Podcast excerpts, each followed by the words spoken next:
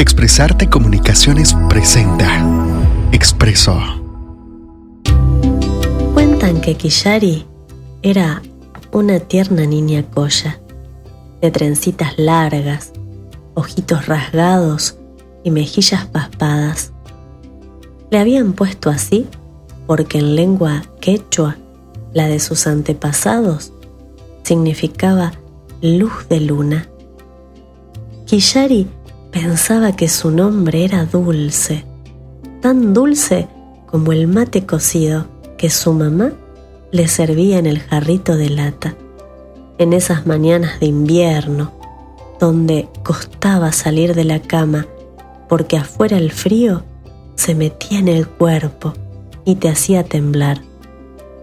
La pequeñita vivía en una casa de ladrillos de adobe y piedras con ventanitas chiquititas y techito de madera, alto, allá muy alto, donde las nubes eran parte del paisaje y el viento soplaba sin piedad. La vegetación era escasa, pero su mamá se las arreglaba para sembrar papas, cebollas y zanahorias en esa tierra seca que se escapaba entre sus dedos. Había aprendido a trabajarla de su abuela, porque toda esa tierra que llegaba más allá de lo que la vista le permitía ver, había sido de su abuela. Y ahora que ella ya no estaba, de su mamá y de sus tías. Muchas veces le contaron que la huerta de su abuela era en realidad de todos, porque cualquiera que lo necesitara sabía que allí nada le sería negado. Ella no solo había aprendido a cultivar, también sabía hilar y tejer con lana de llama hermosos ponchos, gorros, mantas y medias con los colores más bonitos que jamás habían visto sus ojos. Las prendas que tejía su mamá luego se vendían en el mercado o se canjeaban por otros productos que eran necesarios en casa, azúcar, fideos, harina.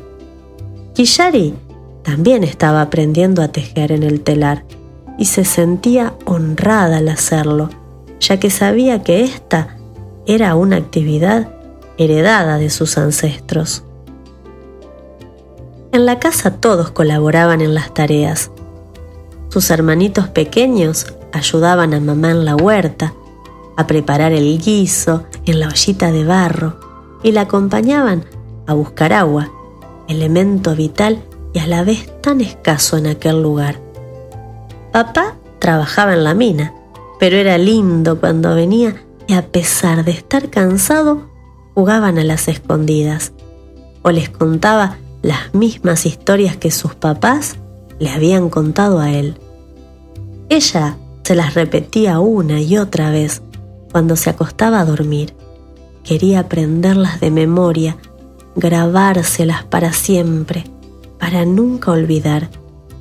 Historias del carnaval y los pícaros diablos que fecundaban la tierra, de duendes y hadas que habitaban los árboles. Y si bien nunca había salido de ese paisaje ocre, la niña viajaba con su imaginación y se sentía parte de cada aventura. Cuando Killari no iba a la escuela, se la podía ver bajar la puna junto a sus cabritas, con pasito lento y cansino. Pasaba muchas horas allá, solita, cuidándolas mientras pastaban. Era una tarea solitaria, pero le gustaba, porque le permitía pensar es que ella tenía una pena grande. Había escuchado a sus tías y a su mamá hablar sobre la tierra y la posibilidad de que los despojaran de ella. No podía comprenderlo. ¿Cómo? Sacarlos. Si era de ellos. Si ellos eran quienes la cuidaban. La Madre Tierra les daba todo lo que poseían y ellos se lo devolvían. lo había visto en la fiesta de la Pachamama. Una mañana, en lugar de subir con las cabritas, Quillari emprendió la marcha. Sabía que debía caminar mucho. Serían muchas horas, pero podría lograrlo. Por sus papás, por sus hermanitos, por sus tías, por su abuela y por todos los sueños de aquellos que estuvieron antes, por los primeros que pisaron esa tierra, sus antecesores, estaban en las coplas que canta el viento al chocar contra las montañas, en las alas del cóndor, en ese cielo inmenso y profundo. Tenía que llegar a ese árbol de queñoa, tocar sus cicatrices, abrazarlo. Su papá se lo había contado.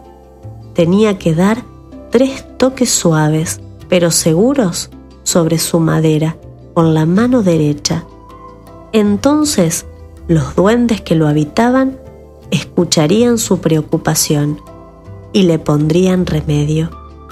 Caminó, y cuando a lo lejos vio ese árbol bello y humilde, de tronco retorcido, lleno de poder y magia, suspiró.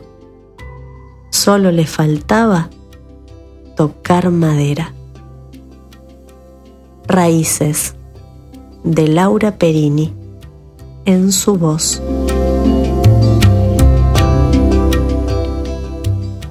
En Expresarte Comunicaciones tenemos un fabuloso equipo de mentes creativas, creando contenido de valor para ti. De lunes a viernes publicamos podcast para acompañar tu jornada. Los lunes, un sendero de expresiones.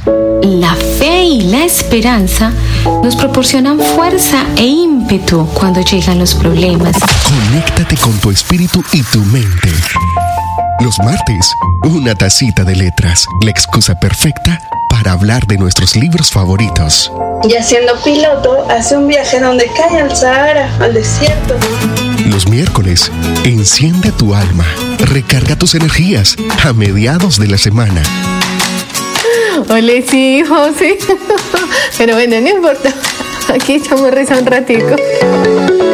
Los jueves, de Voces y Palabras, un podcast de escritores para escritores.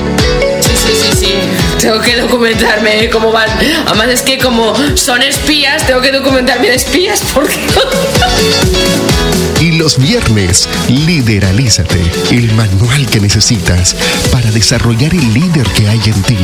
Y bueno, ya ves dónde estamos por, por esa decisión. Por la decisión, porque a alguien se le ocurrió y pasó a arrasar con la humanidad.